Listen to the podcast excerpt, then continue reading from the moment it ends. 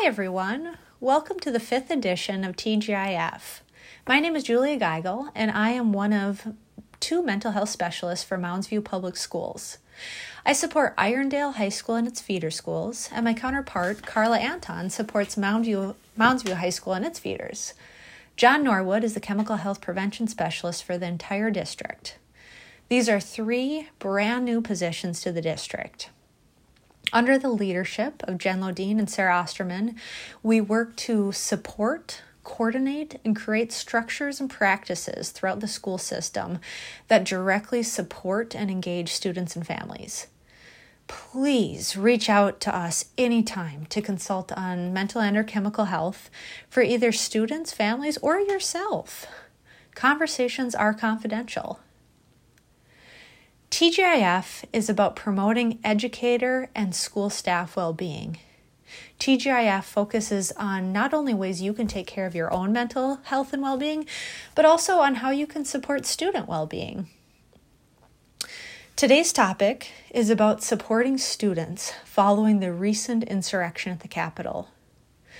By the time you're listening to this, it's been about two weeks since rioters and protesters stormed our U.S. Capitol building meaning many of you have been having conversations in your classroom or with individual students about these disturbing and upsetting events. Yet, I would guess this is not the first time that you have had to navigate divisive and polarizing, polarizing issues in your classroom. And unfortunately, the reality is that it likely won't be the last time students and ourselves will need to process violent and tragic events that occur in our country. Well, a seven minute audio recording by a fellow traveler on this journey, myself, is merely a drop in the bucket for the support and resources that are needed for times like these. My hope is you will take something from this recording to support you in the current situation and other events in the future you may need to process. My three main messages today are one, take care of yourself. Two, intentionally hold space for students to ask questions and share feelings.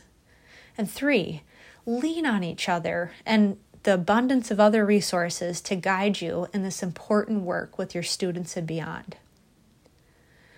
So, I want to remind you of the importance of taking care of yourself revisit earlier TGIFs for self care exercises. They're located on StaffNet. If you haven't already, I'd invite you to take a deep breath and spend three minutes in silent reflection about the events at the Capitol. Pay attention to the following How are you reacting to the current events? What thoughts are you having? What physical sensations are you experiencing? What emotions are arising? While we may be experiencing and interpreting these times of civil unrest differently, I believe that what we have in common is we want every student to feel safe, secure, respected, and valued. Now, these are scary times, and discussing scary things is hard to do, especially with students. But talking about and directly addressing what is happening is what students want, need, and deserve to do in school.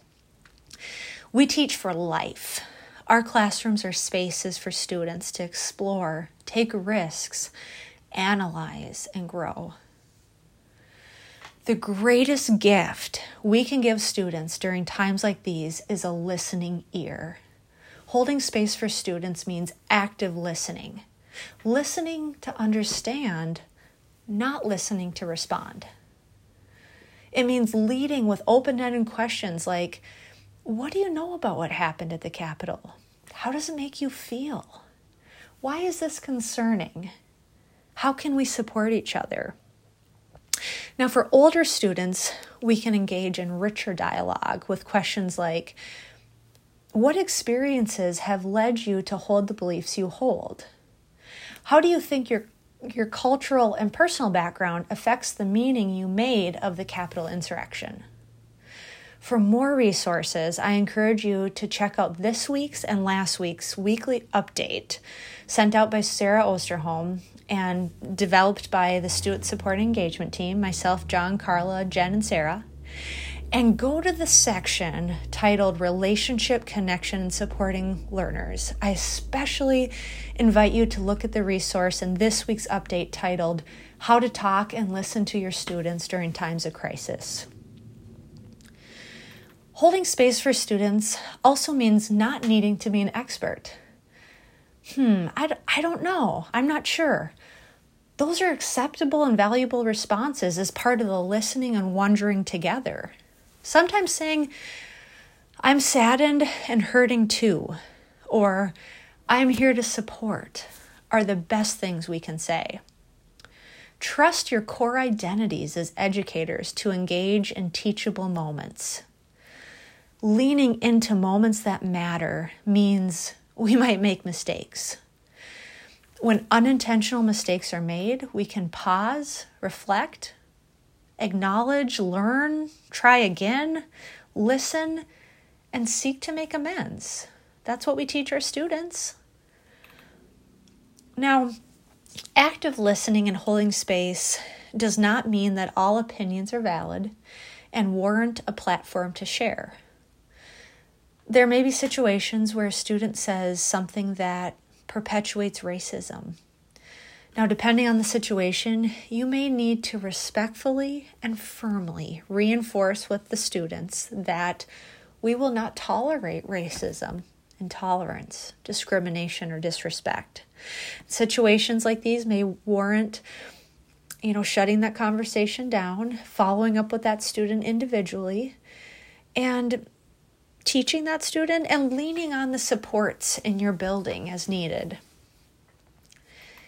Even though our journeys differ, we are all in this journey together. And um, in my short time with Mounds View Schools, I have been very impressed by the dedicated and compassionate staff teachers, administrators, deans, equity specialists, integration and equity liaisons, school psychs, paras. I could go on and on.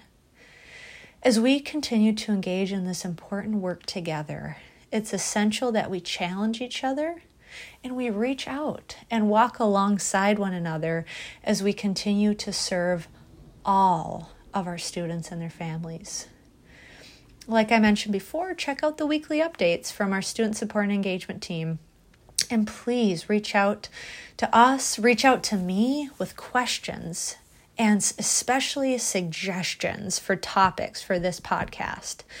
Again, my name is Julia Geigel. You can call or text me at 612 790 4928. That's 612 790 4928. Together, we can ensure that our learning environments allow all to thrive.